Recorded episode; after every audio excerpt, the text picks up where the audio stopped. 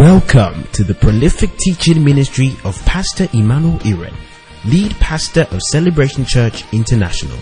It is his vision to partner with you for your progress and joy in the faith. Ready, set, grow. Praise the Lord. All right, very quickly this morning, turn your Bibles. Second Timothy chapter 3, verse 16. Second Timothy chapter 3, verse 16. It says, All scripture is given by inspiration of God and is profitable for doctrine, for reproof, for correction, for instruction in righteousness. That, you know, many times when I read this verse, I have different emphasis depending on what we're trying to achieve. We've emphasized doctrine and the fact that the Bible clearly says that all scripture is profitable for doctrine, serviceable for doctrine. When we come to the Word of God, we are left with an objective conclusion about right or wrong. The Word of God and proper Bible study never leaves us indifferent. Doctrine means a long established pattern of thought, a thought pattern. So, in the Word of God, you don't say, My truth, your truth. You don't, we don't talk like that. Hallelujah. There is the truth. Say loud, Amen. For doctrine, for reproof. Greek word elenchos, which actually means proof, evidence. Evidence, our evidence about what is right, what is lovely, what is true, what is just, what is honest comes from the Word of God, not from culture. And next it says correction, which many, not many people like in our day. Correction, instruction in righteousness, and all of that is great. But what, what I want to emphasize this morning is that all of this is a means to an end. He tells you it's profitable for doctrine, for instruction in righteousness, correction, and all of that. He says, so that the man of God may be what? Perfect. Perfect. Greek word that means complete and truly furnished. Greek word exartizo means, means equipped, truly furnished unto all good work. You see, when we come to church and we learn, we must never forget why we learn all that we learn. The definition of being religious and not really having an actual spiritual experience is to keep learning without it being applied. It says doctrine and all those things so that the man of God may be furnished and prepared unto good work. So if all that you're learning does not find expression in your walk, something's wrong. Do you understand what I'm saying? And that's that's actual spiritual growth, not just advancement in knowledge. You know, many have tried to differentiate the difference or tell the difference between knowledge and wisdom, and I agree with them. They say wisdom is the application of knowledge. The application of knowledge, and it is what we apply that changes our lives. I've said it time and again how that there are many words that we know that still aren't part of our daily vocabulary. You know what I'm saying? If they ask you what's the meaning of this word, you know the meaning. But it's a different thing when it filters into your vocabulary. It is the words that you truly understand that you use regularly. Are you with me? There are some words that you even understand, but you are not sure how to use them. Is that true or false? So we know that you are wise by what you use. And that's so important because in our day, we see a lot of Christians who keep coming to church, hearing the word of God, but you see some aspects of their lives, and it seems like there is a contradiction, and everybody's wondering what's happening. Bible says if your strength fails in the day of adversity, what does it say is the reason? He said, Your strength is small. So Jesus tells us this. He gives the parable of the sower, which has kind of been our introductory text throughout this series. gives several reasons maybe why the word of God is not effective in people's lives is not about how viable the seed is. The seed was viable. It's about where it's dropped.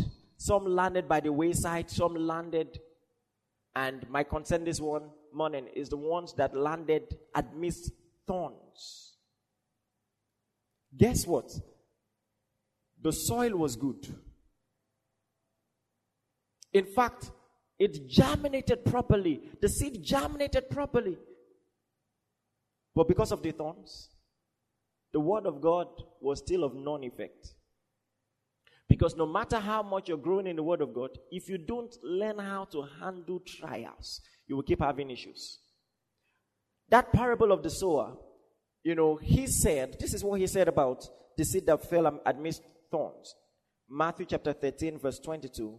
He says, Now he who received the seed among the thorns is he who hears the word, and the cares of this world and the deceitfulness of riches choke the word and become it becomes unfruitful. What I'm talking about is a real life situation. You see, are you with me this morning? You love the word of God.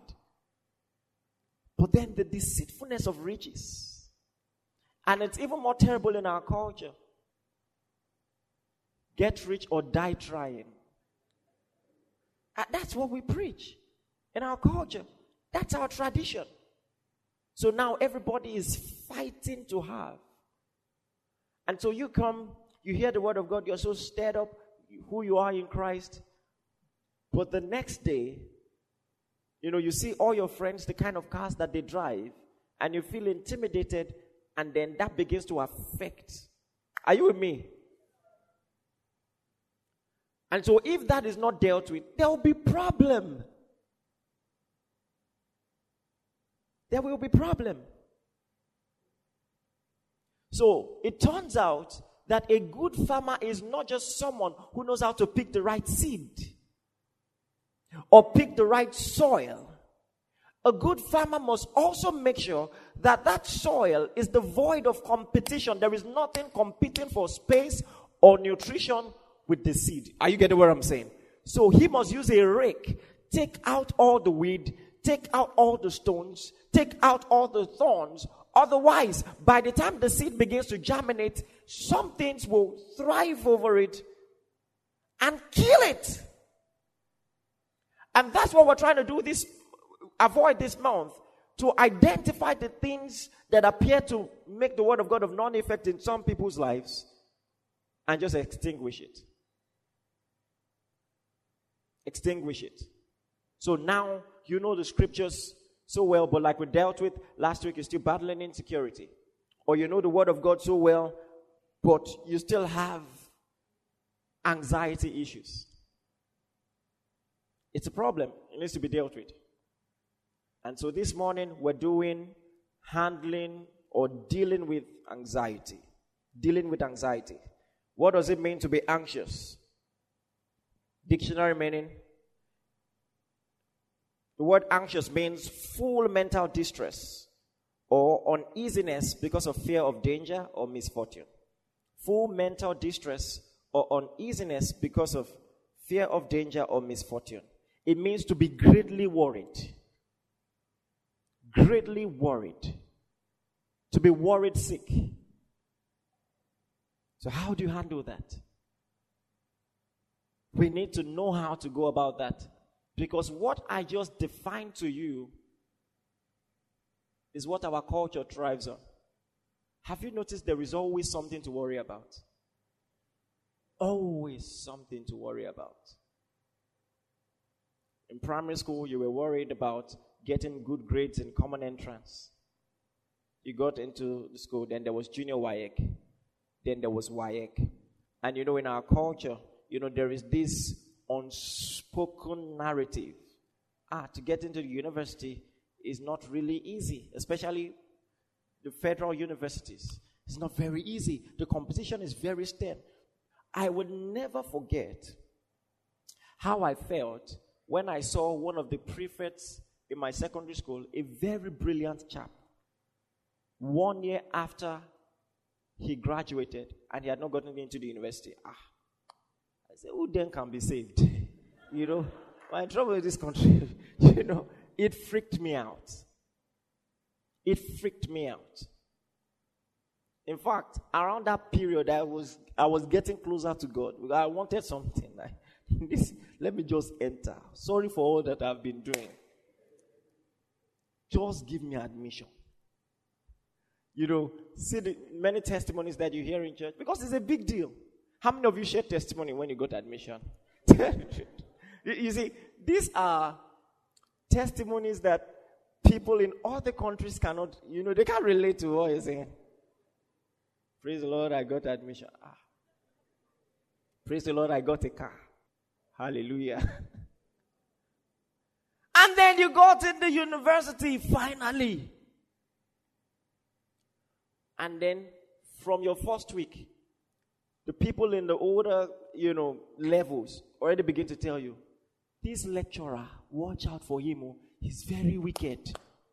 In fact, nobody used to pass his course. you know what I'm saying? Nobody. And then the man will just come in. As he's coming in, they're shutting the doors. Everybody's scrambling to get in, you know. And he just know, says, Well, in this class, the brilliant ones among you will get C. The rest of you are likely to fail. If you had any lecturer like that, raise your hand. you know, they, it makes them happy just to make you anxious. Now you're like, oh my God, what, what kind of life is this? What am I going to do? You beat yourself up concerning it. You know, you do your best. And then now you're worried. Yeah, I'm about to graduate. Will I get a job?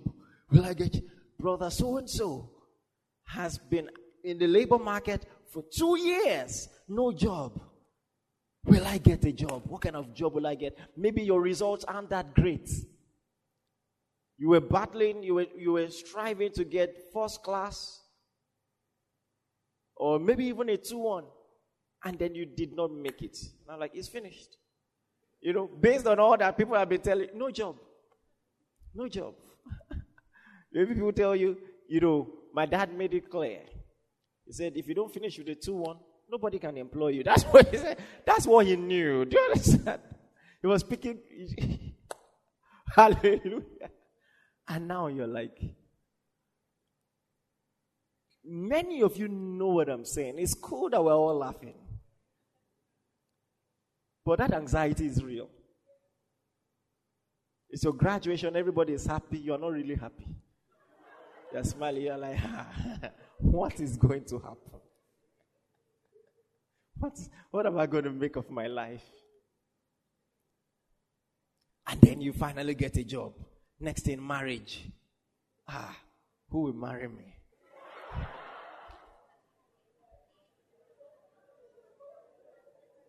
You know the one that freaks me out? There are young ladies who are not even in a relationship or married yet. Some are worried they won't have children. I talk to people, so I know. Worry is a bad habit. And I'm using worry because it's one of the synonyms of anxiety. It means to be greatly worried, right? It's a bad habit. It's a bad method of handling pressure. Very terrible. There are other ways to handle pressure. Other ways. Other ways. But some people would rather worry. Worry about everything. Worry about the bad things that are going on in their life. Oh, I need a better job. This I don't have enough money. I don't have enough clothes. Relationship issues and all of that. And let me tell you, I'm not saying that these concerns are not legitimate. I'm just saying you're going about it the wrong way. Worrying about the things that are going wrong in your life. Some others are worried about the things that are going well. You know what I'm saying? Worry about things going well. That one day it, it will all end. You were worried you were going to be broke all your life, you got a job. Now you are worried that you will not be rich for long. Something will happen. What if they just sack me? So you're at the office, they say, Your boss is calling you, and your heart is pounding, pounding, pounding. Hallelujah. When is all this going to end? Worried, what if I just fall sick? I can't go to work anymore. People have to take care of me. You know, excuse me when I say this. I think that ladies are very good at this. Now, worry is not gender specific, all right? But ladies have the tendency in relationship. For instance, let me give you an example. Has it ever happened to you that you were watching a movie and something happened in the movie? You now started imagining, you see the ladies are laughing already. You now started imagining you were the one, and you are angry as if you were the one, and then you are trying to imagine what your partner would have done if he was the one in the shoes of that guy who was being stupid in the movie, and you are angry because you can imagine how you will act. And so the next time you see him, there's an awkwardness. How you doing? Fine. You know. And the guy's like, oh, how was your day? You just, do you love me? Do you love me? because we, we have the ability to create scenarios in our mind that aren't even real. And we're worried about the scenarios that we have created. Worried sick about them. Praise the Lord.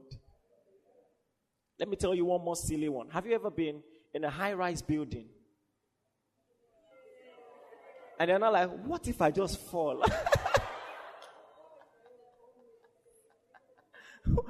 what if I just fall?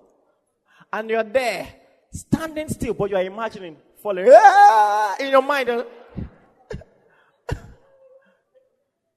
I'm worrying about thing. Oh. Praise the Lord. We just have to learn to deal with it in the Word of God. In fact, Dr. Dr. Walter says only 8% of our worries are legitimate. The other 92 will never happen or aren't even real. You know, a man, I'm speaking metaphorically, this is just a story, saw death walking in his neighborhood and he said, Where are you going? He says, Well, I'm going to take 10 people today. And it's like, You're so wicked. Why would you do that? And he said, Well, that's the job description. so this young man runs ahead of death, warns the whole neighborhood. Death is coming. Be careful. Keep your house in order. Lock your doors and all of that. By the end of the day, 100 people died. And so he went to challenge death. He said, You're so wicked. You said you would take 10 people and 100 people died. He said, I kept my word, I took only 10. Worry killed the remaining 90.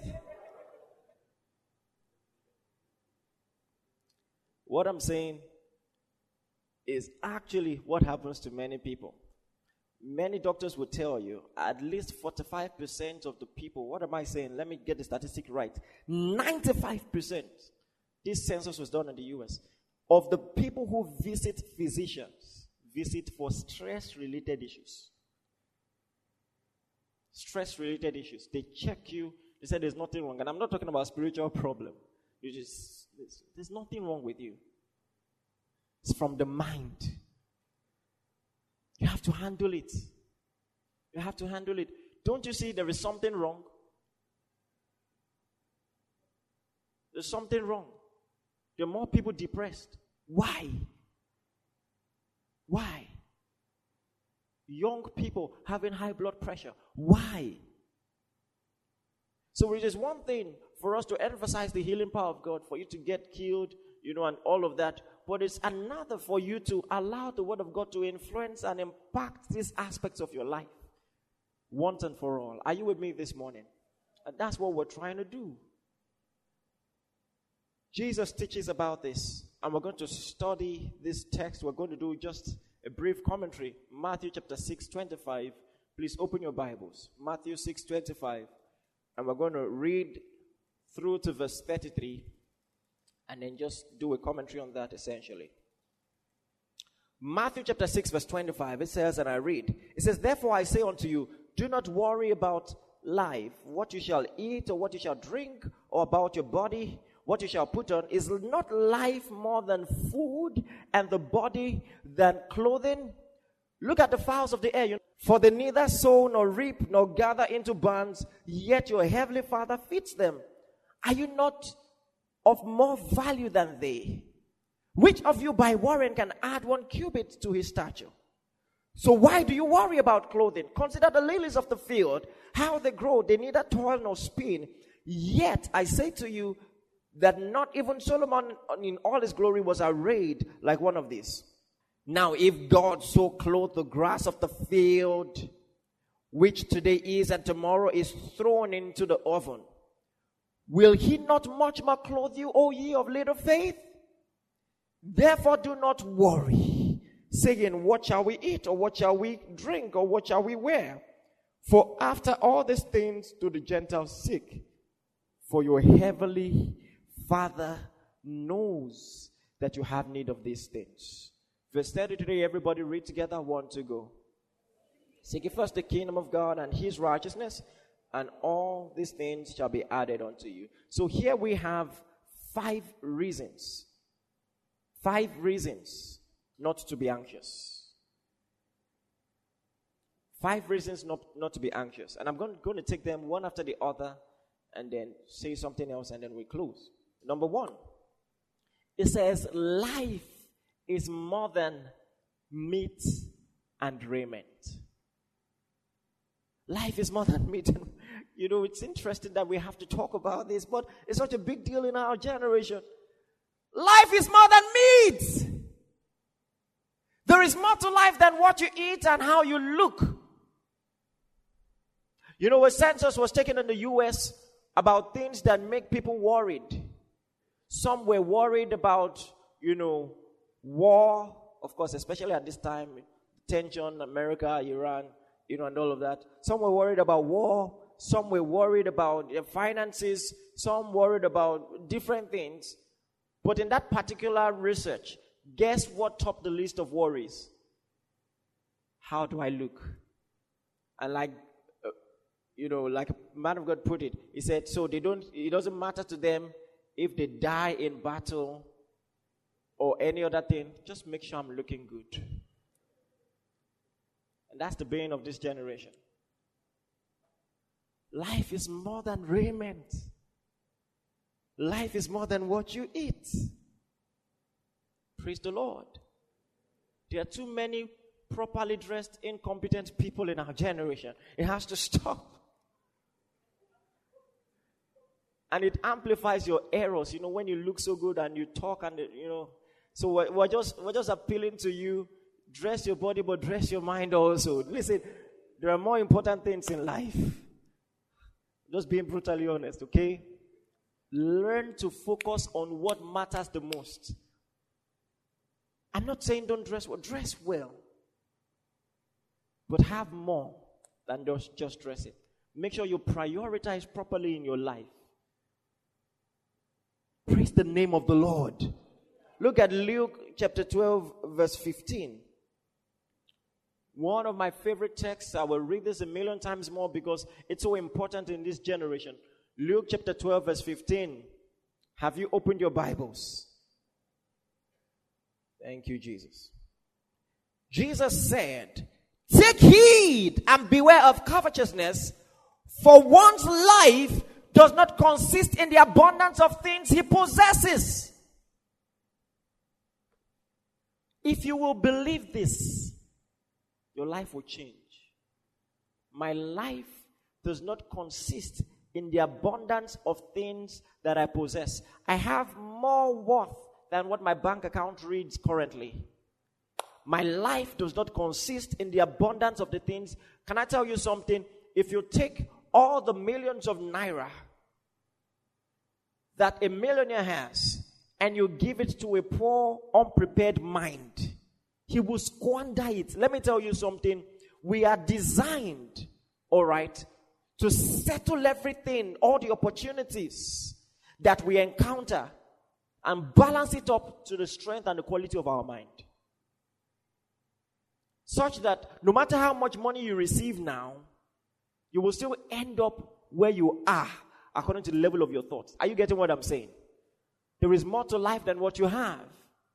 A man's life does not consist in, in the abundance. What would your life be like if you could walk confident of who you are in Christ and not just your bank accounts? If you would treat people, you will see more worth in people than how they look, how they're dressed. Our community, our country will be so much better so much double standard around. We disrespect the elderly gateman and respect the young CEO. And you think that's a culture of respect? That's not respect. A man's, you are honoring money, not people. Are you with me? You know you can be a child of God and still be doing these things. One of us, you know, he was trying to preach to a taxify driver, and the guy was talking about how many bad experiences he has had with believers. He said just weeks before, some guys entered his vehicle. You know, they didn't even say hello to him. He didn't. Why would they say hello to a driver? They just started praying in the spirit. They were kabashing, kabashing, kabashing. And then, you know, after a while, you know, they were late to where they were going. I think they were going to church. And they were like, Guy, enter one way now. See opportunity. You know, you know, enter this place. You are not, you are dull. You are so slow. They're talking to him like that. It's, it's, it's, it's something we have to change. Some people keep learning, never come to a point of truth. You have to stop treating people poorly. You have to stop worshiping money. Say that with me. My life does not consist in the abundance of things that I possess learn it once and for all. When you learn this, you will start focusing on your mind on things that matter. You start improving your comprehension, improving your communication, improving your relationships. Some people are only nice to people because they are yet to make it. You know what I mean? It's, you know that it that we all talk about? It. Whatever it means. The moment we begin to do well, we begin to isolate ourselves. Because we never really believed in relationships. For many people, other people are just ladders to their goals. You see that? You step on them to get to where you're going. My life does not consist in the abundance of things. So when I see someone who has a lot of money, I'm happy for them, but I'm not intimidated and I'm not under any pressure to prove any point. Do you understand what I'm saying? Avoid people, friends that you always have to prove a point to. Some of us, you know, we spend money that we don't have to impress people who don't care. And they don't care now, chances are they never will. How about you just move on, focus on your life? Say that with me, my life does not consist in the abundance of things that I possess. Let me tell you something. This is what makes you a child of God.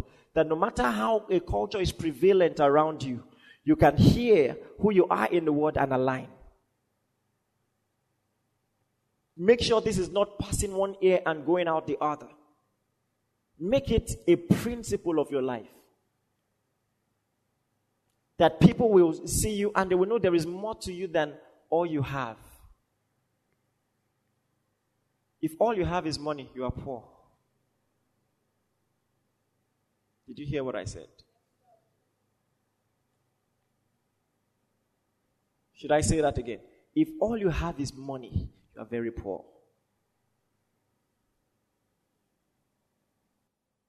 So he says, life is more than raiment, life is more than food. Number two, worry won't improve your life. He said, Which of you by worrying has been able successfully to add a cubit to your stature? Ah, Jesus could preach. Hallelujah. He said, It's not helping you. Okay, Yeah, your concerns are legitimate, but how is this worry, this anxiety, this you're beating yourself up about it? Praise the Lord. One encounter that changed my life forever.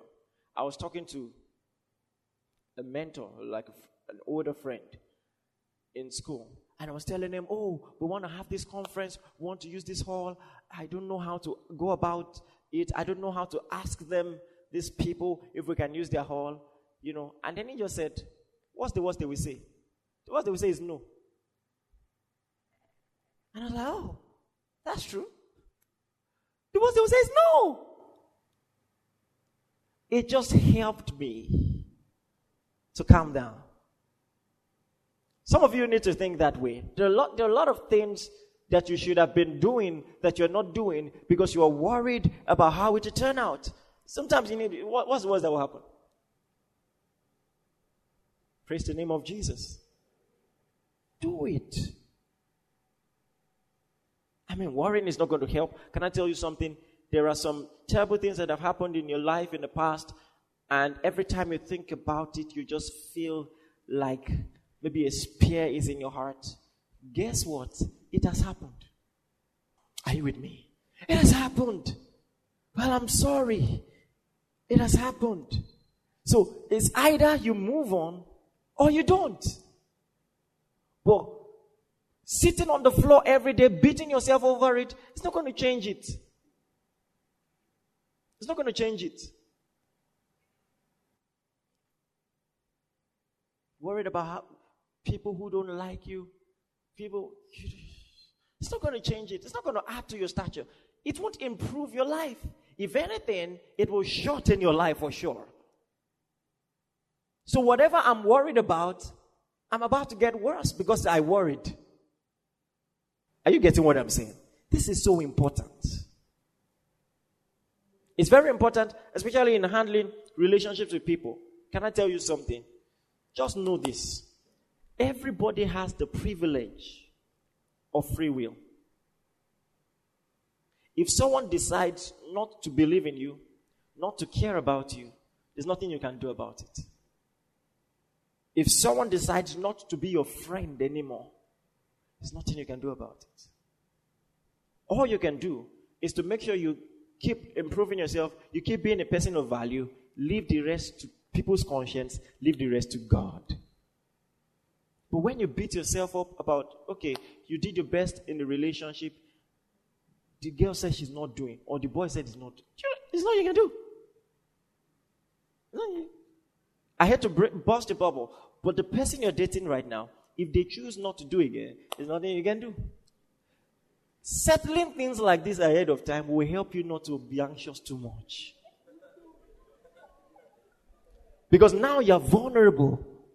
Always holding on to the person and all of that. Can I tell you something? Vulnerability reduces your attractiveness. It reduces your attractiveness. Just work on yourself. Focus on yourself. Do you? The, the funny thing about people is that they are more likely to care about you when you don't care if they care or not. When the things that you are doing to improve your life, you are doing it for yourself and for God. Then they will care. Because people just like to associate with successful and focused people. Hallelujah. Focus. Focus. Fo- worry won't add to your stature. It won't. It won't. It won't. So don't do it. So when you are crying about something, scared about something, ask yourself this. As I'm crying now, how is it changing the situation? How? How? Praise the Lord. And I'm not asking you to be a robot devoid of emotions. But I'm saying don't waste away there. Don't waste away. Two years after, they see you crying. You say, why? It's second year anniversary. That he said He's not interested anymore. Ah, ah. You have blocked him, but you have other accounts. You are still checking him out. He will die. Oh. And I don't mean that in a prophetic negative. Move on. Praise the Lord. Don't you person by your side gently say, move on, move on. I hope the person by your side is not your ex. you better watch where you sit in this church. What's number one?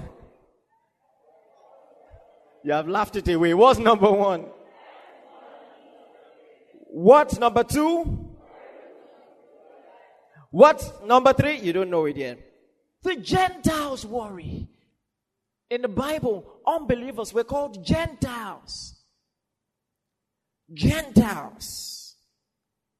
Ah. Verse 32, he says, For after these things, the Gentiles seek, for your heavenly Father knows that you have need of them. So, in my life, there must be a difference between myself and someone else who doesn't believe in God. I shouldn't fear their fear. Are you with me? That's what God told Jeremiah. Don't fear their fear. The Gentiles are worried and you're worried too. They don't have a heavenly father. You do. So why shouldn't I fear like the Gentiles? He said, Your heavenly father knows that you have need of these things. Your daddy knows. He's a responsible father. Trust him. Don't act like an orphan. You're not an orphan. Hallelujah. You're not an orphan. You've got a dad in heaven and he cares about you. How about you trust him? Say that to my, yourself. Say, my daddy knows. So, so don't act like an unbeliever. Frantic about everything. Anxious about everything. My daddy knows. My daddy knows. Praise the Lord. And you know, that leads me to the next point. In verse 30, it says, Now, if God so clothes the grass of the field, which today is and tomorrow is thrown into the oven, will he not much more clothe you, O ye of little faith? Next reason why you shouldn't worry is because worry is a demonstration of little faith. Your faith is small. I said it on Wednesday. You're standing in, in front of a building and it looks so majestic, intimidated by how big it is. But by the time you enter into an airplane and you begin to fly, the building becomes smaller and smaller, smaller the higher you go. You see, seeing things from God's perspective makes even the great challenges in your life very small. Hallelujah. And sooner or later, you're going to have to learn to trust God. There is no other sane way to go through life than to learn to trust God. You can't take away uncertainty in this life. It comes with a package. Comes with a package. You will face unfavorable circumstances in future. That's no prophecy of doom. It's life. So, how are you going to handle it? Worry and anxiety? No, there's a better way. Put your faith in God. Are you with me? Put your faith in God. So, when you think about the future and how harsh the economy is, put your faith in God. Think about the relationship, relationship concerns, all the complexities. Put your faith in God. The Bible says, casting all your cares on Him because He cares for you. Do you believe that? I don't want you to answer religiously. Do you really believe that? That He cares for you? What's your name? Boluwatife. Do you believe that God cares for you? You can trust Him with your future. Hallelujah. Say that I can trust Him with my future. There's an old song we used to sing in children's church. My lifetime, I will give God my lifetime. If I give God my lifetime, what did he say will happen? He will take care of me. Ah, that's, that's, that's such a positive perspective to life. He will take care of me. I'll be all right. Hallelujah. Reminds me of the song by Don Juan. We're gonna be all right. We're gonna be all right. Have you heard that Don Juan song? It's, it's in the album that is coming out. You'll be all right. Praise the Lord. All right, to see if you're following, number one is what? Number two is what? Number three is what? Number four, reason why you shouldn't worry.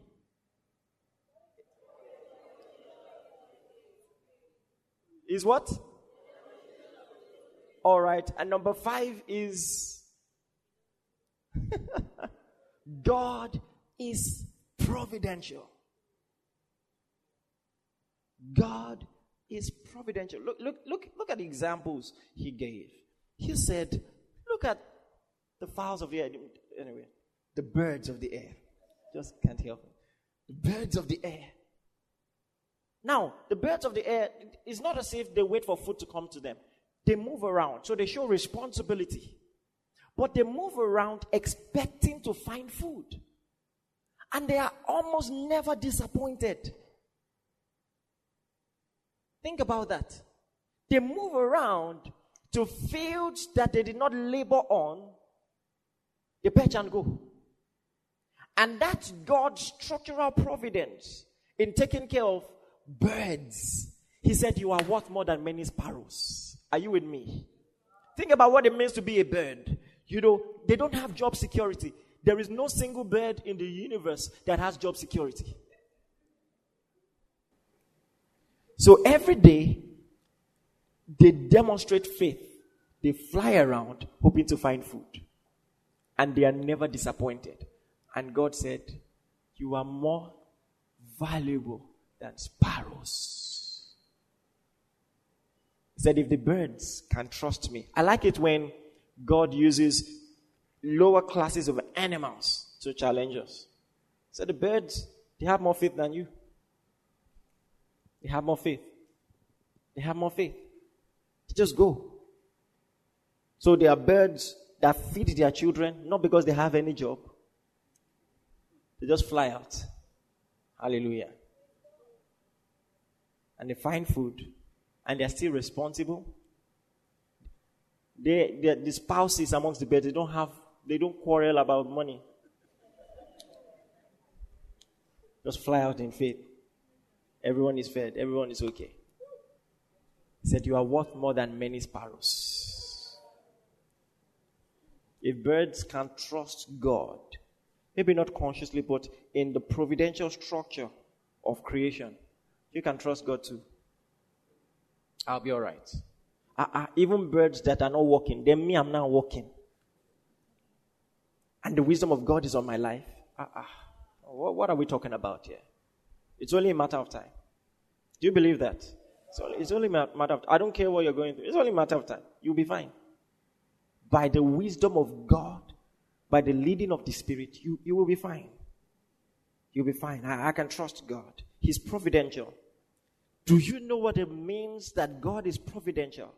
It means the events of your life, the events of the man, man's life who is led by the Lord, will only lead where God is leading him.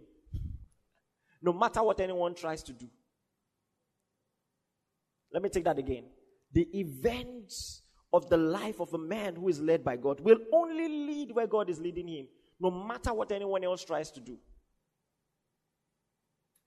So Jesus called himself Savior. They were angry. And in killing him, they fulfilled. Are you getting what I'm saying? That's the providence of God.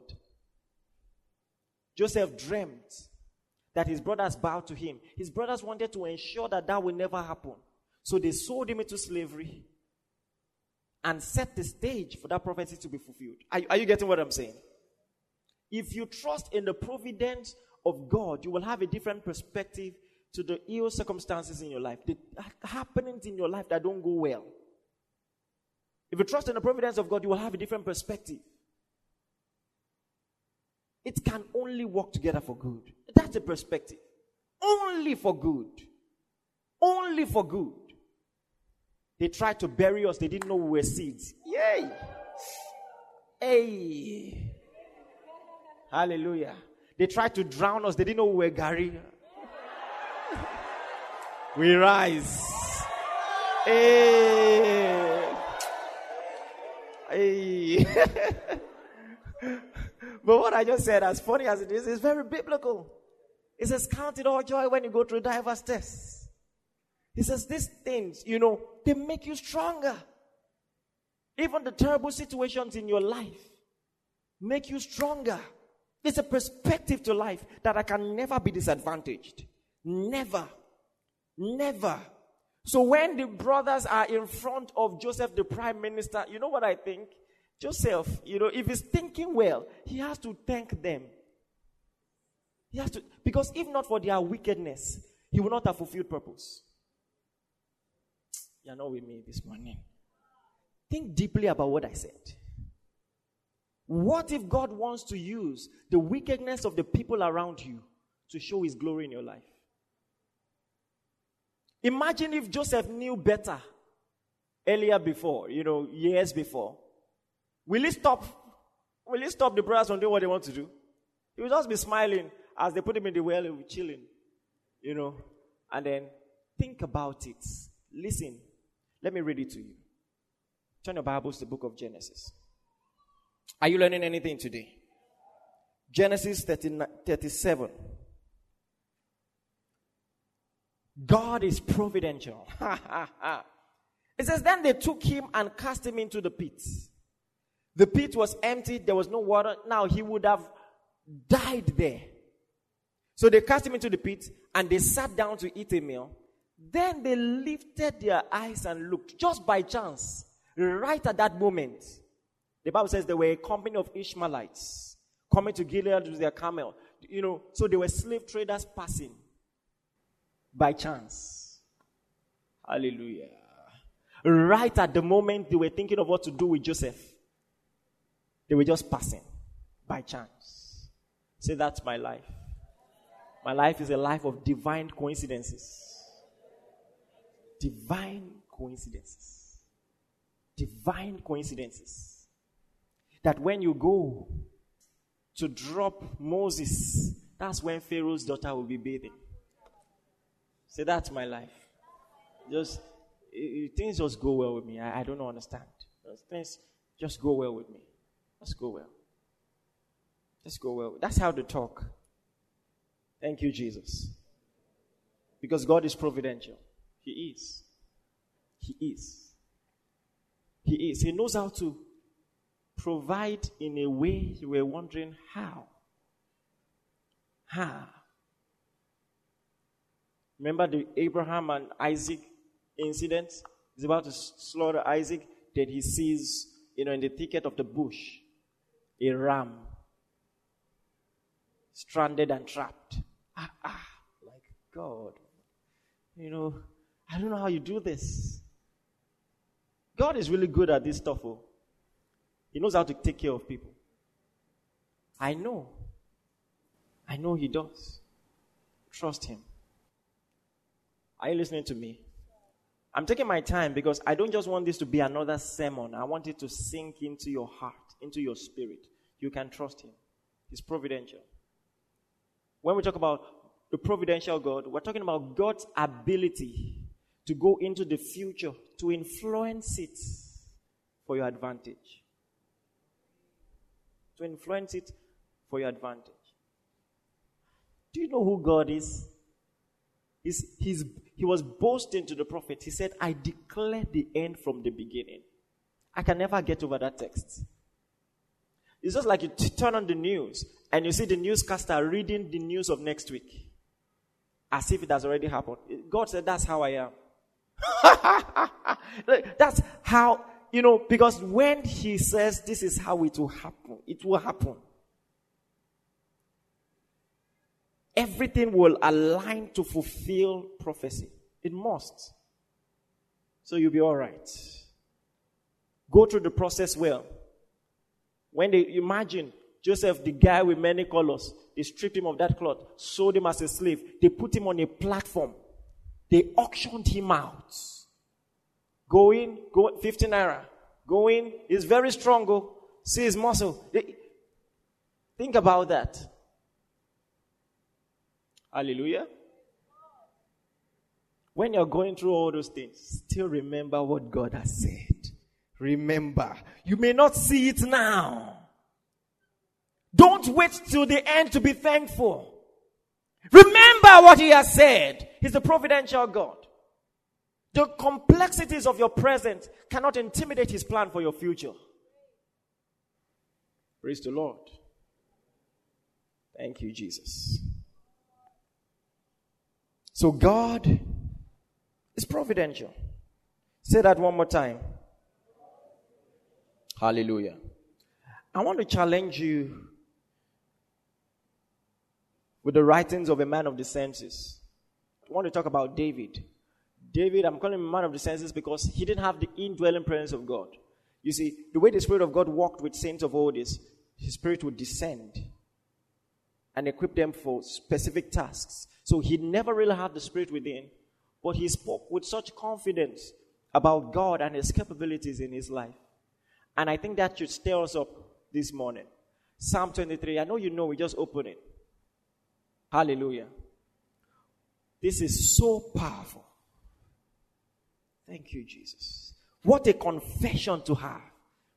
He said, The Lord is my shepherd. Aye. Glory to God.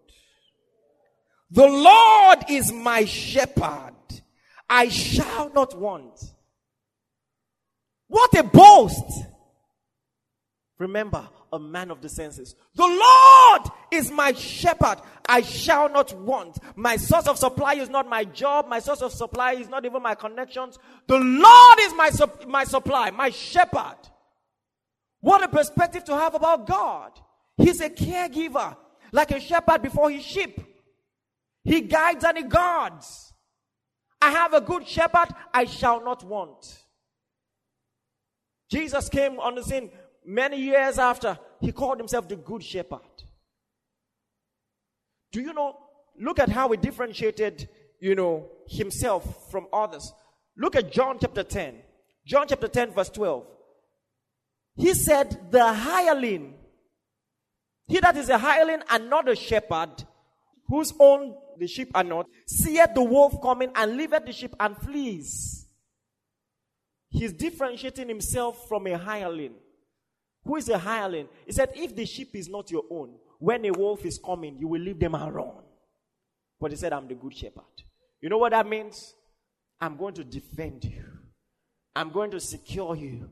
I'm going to provide for you. I'm not going to leave you in a time of trouble. Are you getting this? It's the hireling that runs away when you're in trouble. When you're in trouble, remember he's a good shepherd. And at least have enough faith like David. If you forget who you are in Christ, at least borrow a leaf from David and say, The Lord is my shepherd. I shall not. What a perspective to the future. Imagine you're thinking about the future, all the uncertainties, all the things you're trying to achieve, and you said, The Lord is my shepherd. I shall not want. Oh, glory to God. I know the implication of his being in my life. If he's my shepherd, then I shall not want. He said, It makes me lie down in green pastures. Ah, David. What a man he was to talk like that. He makes me lie down in green pastures, and you're wondering, green pastures? What are they doing lying down in green pastures? A sheep, when they find green pastures, they should be eating, standing and eating. Why are they lying down? Because they are fed, they are full, they are satisfied, they are chilling. Are you getting this? So now I'm resting and around me is supply. If I need anything, I just have to reach for it. What a perspective about God and how He provides. You know, so uh, you know, another thing is this: if I only had temporary access to the field, even if I was full, I would still be eating. because I don't know when next. Remember, you know, have you ever been to a party that you see food that you don't see normally? And you know, I remember the first time went, uh, I had buffet with Pastor K. You know, Pastor K, you know, understands that he don't give me eye, I'm saying it. you know, he knows all these scopes. So he said, Pastor, don't drink water. Oh. Don't drink water. Yes? If you drink water, you'll be full. Let's eat very well. I said, Oh, that's the scope. He said, Then I only eat small rice. Go for meat. You know? Don't cover your face. Don't worry. Yeah. You're fresh, but you have good appetite. Even though we, we can't really say where, you know. But anyway, you know I love you. All right. So, but, but, but now, they are full and they're resting. You know why? Because their access to that green pasture is not temporary. The shepherd owns the field. Hallelujah. So you are chilling there. Around you is green pasture. It says, He leads me beside the still waters. Glory to God.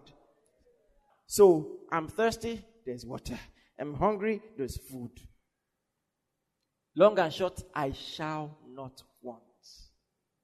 Imagine looking at your future with that conviction. The Lord is my shepherd. You know, maybe people are boasting. You know, I know I have an uncle. He's very powerful. Oh, I've got money. I've got. the Lord is my shepherd. I shall not want. Say that we meet this morning. Say, the Lord is my shepherd.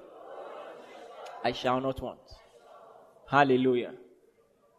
In my relationship, in my health, in my career, in my ministry, the Lord is my shepherd. I shall not want. There might be people who were there before and just choose not to believe in you, not to be there for you anymore. You'll be all right. The Lord is my shepherd. I shall not want. They made promises. They're going to give you this. And we're going to, you know, half of my kingdom, ask to the half of my kingdom. Nigerians like to make extravagant promises. Makes no difference. Hallelujah. You know, the way I structure my mind, there is no single person that you will remove from my life and my life will crumble. Of course, that does not mean you can't rest on people as pillars. Do you understand? We thank God for the people around us. But make sure God is, you know, that song, You are the pillar that, oh, my life, eh, it will. Eh, eh, it's a nice song. Hallelujah. Make sure He is the center of your peace. Center of your peace. That's the only way to have lasting peace. The Lord is my shepherd. I shall not want. Can you say that four times? One, two, go. The Lord is my shepherd. Two. Three. Close your eyes for this fourth one. One, two, go. The Lord is my shepherd. Hallelujah. Said, He leads me beside the still waters. He restores my soul. Hallelujah. It means no matter the loss I've experienced in the past, He rejuvenates me. He refreshes me. Hallelujah. You will never see me and I look damaged because of the things people have said, the things people have done. I'm refreshed because of who my shepherd is. He restores my soul. Hallelujah. He restores my soul. Listen, you don't have to look like your past. Every time People look at you, why are you so moody? Oh, in 1995, I was abused. And I, listen, I'm not trying to say that those things are not legitimate concerns, but you still have a bright future ahead of you. Hallelujah. Your latter will be greater than your past. Are you listening to me? Say that with conviction. He restores my soul. Hallelujah. Say this morning, I'm refreshed. My soul is alive. There is no death within me. Oh, I'm refreshed. God has restored my soul. Hallelujah. You know, when, when you, when, when you have that conviction about God, you're going to let go of the past, all the disappointments. Oh, I should be in Canada by now. I should have done this. If, if only he kept his promise. If only he did this. No! I'm free. No animosity, no time for beef, no time. No, I don't have energy for that. He restores my soul. Hallelujah. He leads me in the path of righteousness for his name's sake. For his own integrity. I'm his boy. Don't you understand? What will the world say? A child of God going through this for his name's sake. My life has become his integrity to protect. For his name's, he leads me in the path of righteousness. Yea, though I walk through the valley of the shadow of death, I will fear no evil. What a perspective about the future. Oh, bring on the trouble. I know who is with me. Though I walk through the valley of the shadow of death, I will fear no evil because you are with me. Your rod and your staff, they comfort me. The presence of God is my comfort. Hallelujah. He, he protects, he guides. The same stick is both a rod and a staff. For warding off the enemy and for guiding me through the shrubs, through the bushes, the same weapon. Hallelujah. I've got the answer for my future. The Lord is my shepherd. I shall not want. Hallelujah. Thank you, Jesus. Do you believe this this morning? Make this your conviction. Make this your conviction. He prepares a table before me in the presence of my enemy. This is different from the warfare prayers you are used to. Die, die, die, die, die. You know, it's very frustrating. But how about this? God will bless you and nobody can do anything about it. Can't touch you. Can't touch your children. Can't touch your wife. Can't touch your business. Can't. You will continue to grow in prosperity all the days of your life. Say amen like you believe it. Your health will continue to flourish in the presence of my enemies. He has anointed my head with oil. My cup runneth over.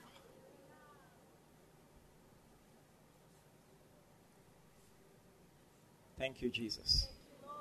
I want to give you 20 seconds. Just thank Him for your future. Thank Him for your future. Thank Him for your future.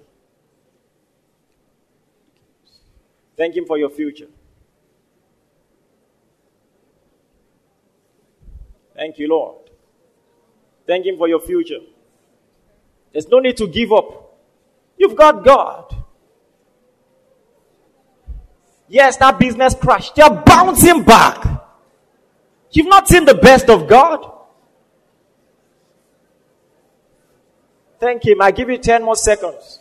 Make it count and thank Him.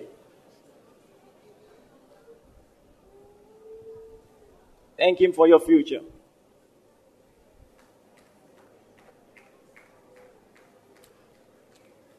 In Jesus' mighty name, we have prayed. So, just to conclude my note, three simple ways to deal with anxiety. Not going to dwell too much on this. Number one, I call them the three P's. Number one is practice. Number one is practice. There are things, many times, anxiety is a reflection of inexperience. Did you hear what I said? It's a reflection of inexperience. practice.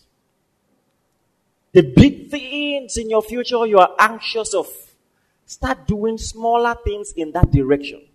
So that when the opportunity to fight Goliath comes, you will say, I have faced the lion, I have faced the bear. Do you understand what I'm saying? If you have not faced the lion and the bear, chances are you will not have the confidence to face Goliath. And even if you do, they will not allow you. You have no track record. Are you listening to me? So it's okay to have great dreams. Start doing things now in the direction of that dream. Start practicing. Start practicing. Start practicing. Start practicing. The more you practice, the more confident you get. The more comfortable you get. Practice. Don't run away from fear. Listen, there are several victories, several treasures, treasures on the other side of fear. Did you hear what I said? There are many good things that fear will hinder you from. Never run away from fear. In fact, can I tell you something about my life? I run towards fear. That's the way I get better. I run anything that, that I'm not confident to do, that I need to be doing, I start doing it often. Don't avoid it. You don't like mathematics, study it every day. Are you listening to me?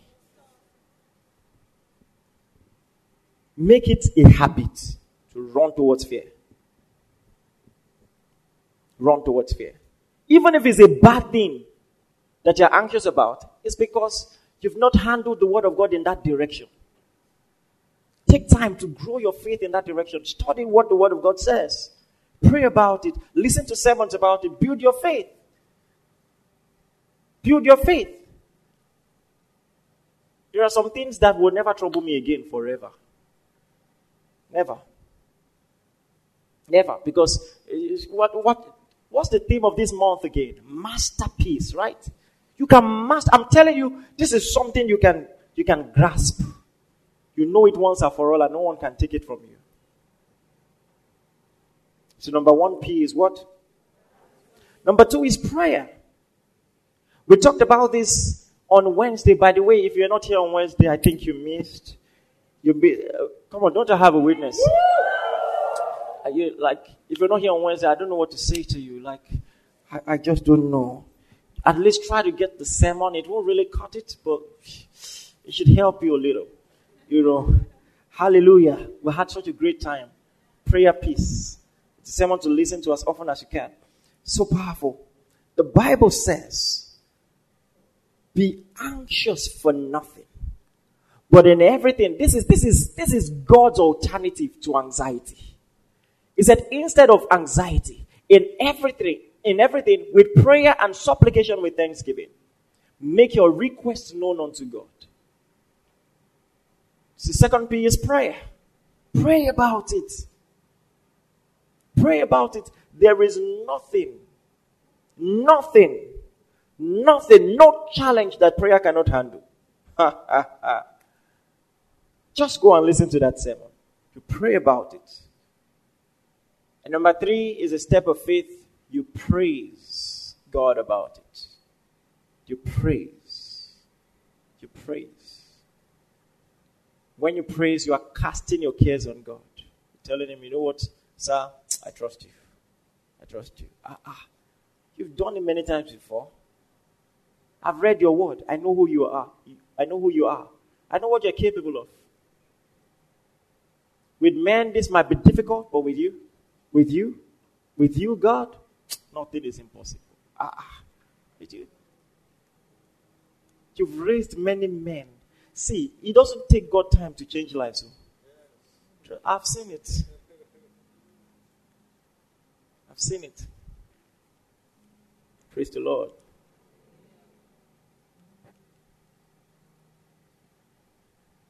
So, what's number one? Number two. Number three. I want to give you 10 more seconds. Just thank God. Praise Him about your future. Say, I refuse to worry. I refuse to fret. Thank you for listening. We are sure that you have been blessed. For inquiries, reach us on our helpline 0809 996 7000. Blessings.